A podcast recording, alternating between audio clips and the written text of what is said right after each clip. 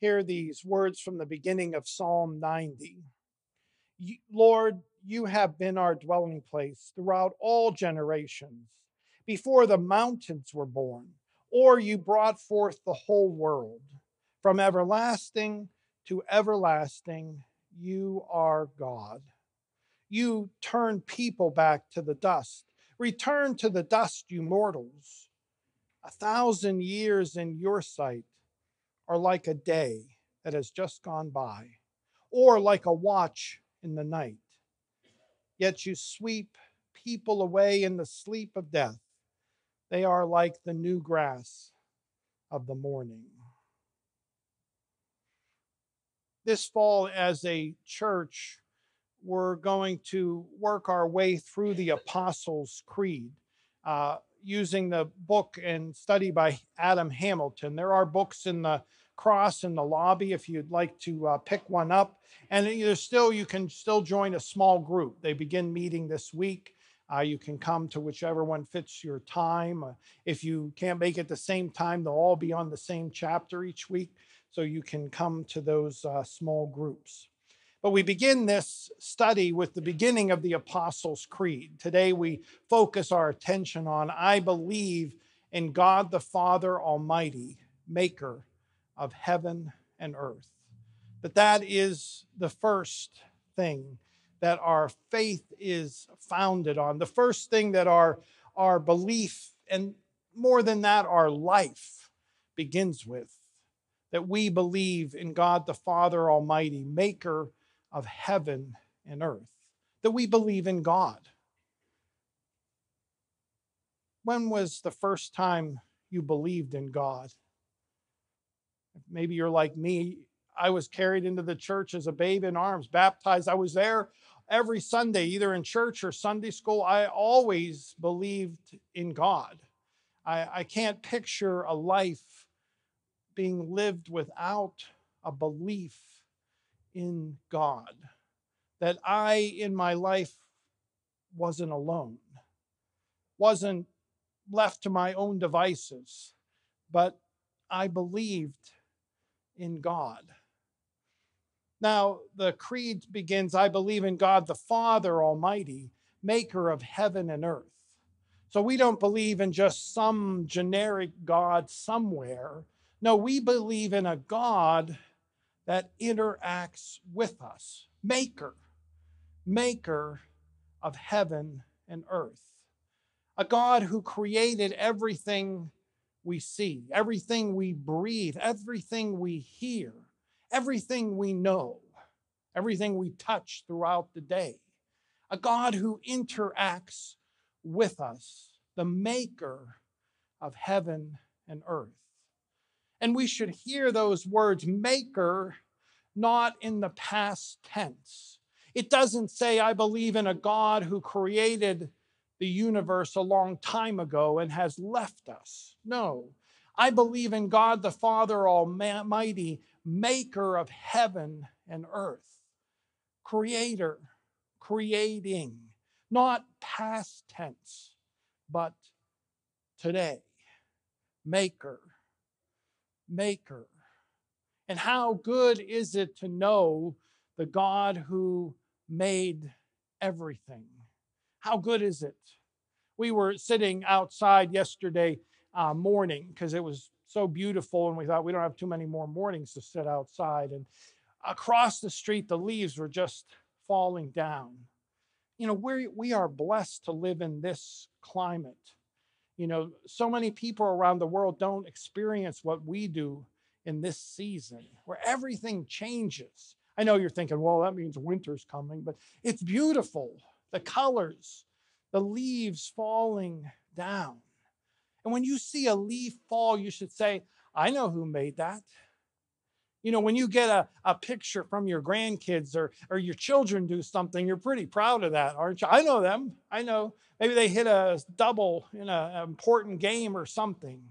I know them. I know that kid.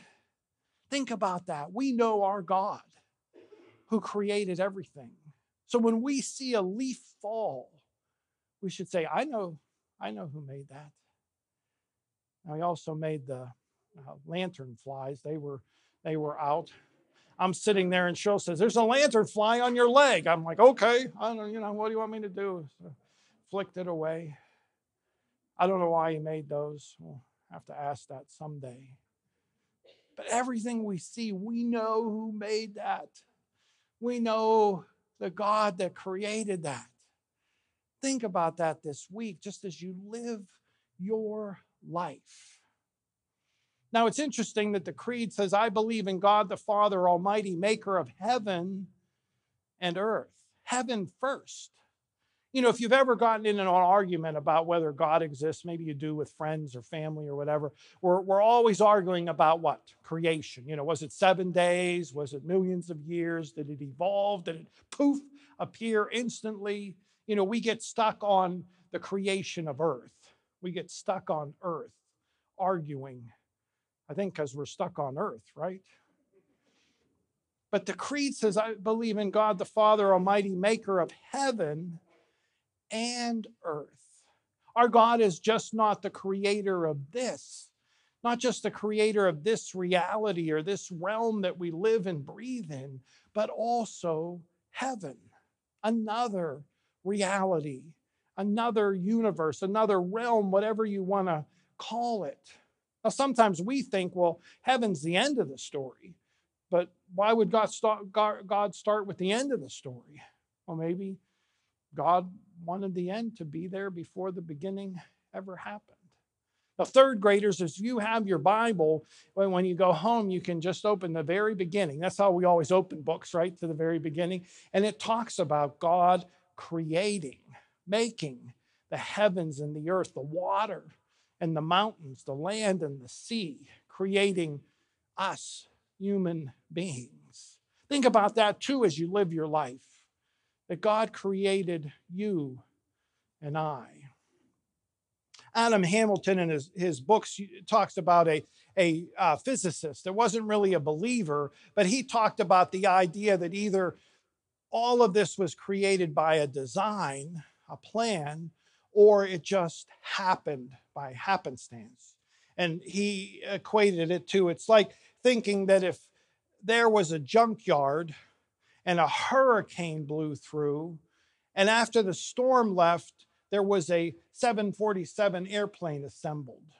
That's the idea of thinking that it just happened by chance. That even as a non-believer in God, he believed there was a design, there was a plan to all of this. And so many people that study that all the way down to the smallest and the biggest parts of our universe see that there's something. One of them says, you know, all this is held together by some force. I can't name it or know what it is, but from the atom to the galaxy, it's held together by a force. You know, I don't know that much, and after 8:30, I was told I didn't know as much as I thought I knew, but you know, when you study the smallest things, you can picture an atom, right? Most of us can because we've studied, you know, it's little electrons and stuff spinning around a nucleus, the smallest thing. And then you go to our solar system, and there's balls spinning around the sun. And then you go to the Milky Way, billions of stars, millions and millions of galaxies, and it still appears the same spinning around. How can you say that's not by a plan or a design or a purpose? So when we talk about believing in God, the Father Almighty, maker of heaven and earth, it should not just be something that our mind believes or something that we say when we get to the creed, but it should be something that impacts our life. That if we believe in God, the Father Almighty, maker of heaven and earth, that has a design, that has a plan, that has a purpose, then it should give us, as we live our life, a plan, a purpose. We should see things as created by God, and it goes beyond those leaves and lantern flies. No, it's us. When we look at each other, we should say, I know who made that. I know what you're thinking. Sometimes you run into people and you're thinking, what was God thinking when he made that one? You can just call them, boy, they're a piece of God's work. It's a little better than just a piece of work. In youth group this week, you know, their boys were being boys, and I turned to a girl and I said, who invented boys? She goes, I don't know. And I said, what was he thinking?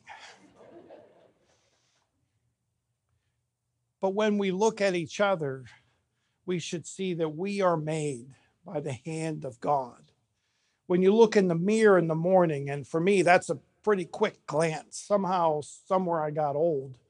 But when you look in the mirror, you should say, I know who made me, who created me, who has a purpose and a plan for me, no matter what age, no matter how young or how old. If we believe in God, the Father, creator, maker of heaven and earth, and we believe we live in that plan, that purpose, that will. Not everybody in the world sees that or knows that, and that's okay. Adam Hamilton talks about that he went to London, and he's sort of he likes architecture, and he knew that Christopher Wren, a famous architecture, had designed a cathedral and other buildings in London. So he made a plan to go see those buildings, even where Christopher Wren is entombed, and read all the plaques. And he thought he can look at that cathedral or building and marvel that Christopher Wren designed that. But then he thought, there's thousands of people that visit London that don't know Christopher Wren, but still they go in those buildings. Still they see the marvelous arches and architecture. There are people all around us that don't know our God, but still they live in the world God made.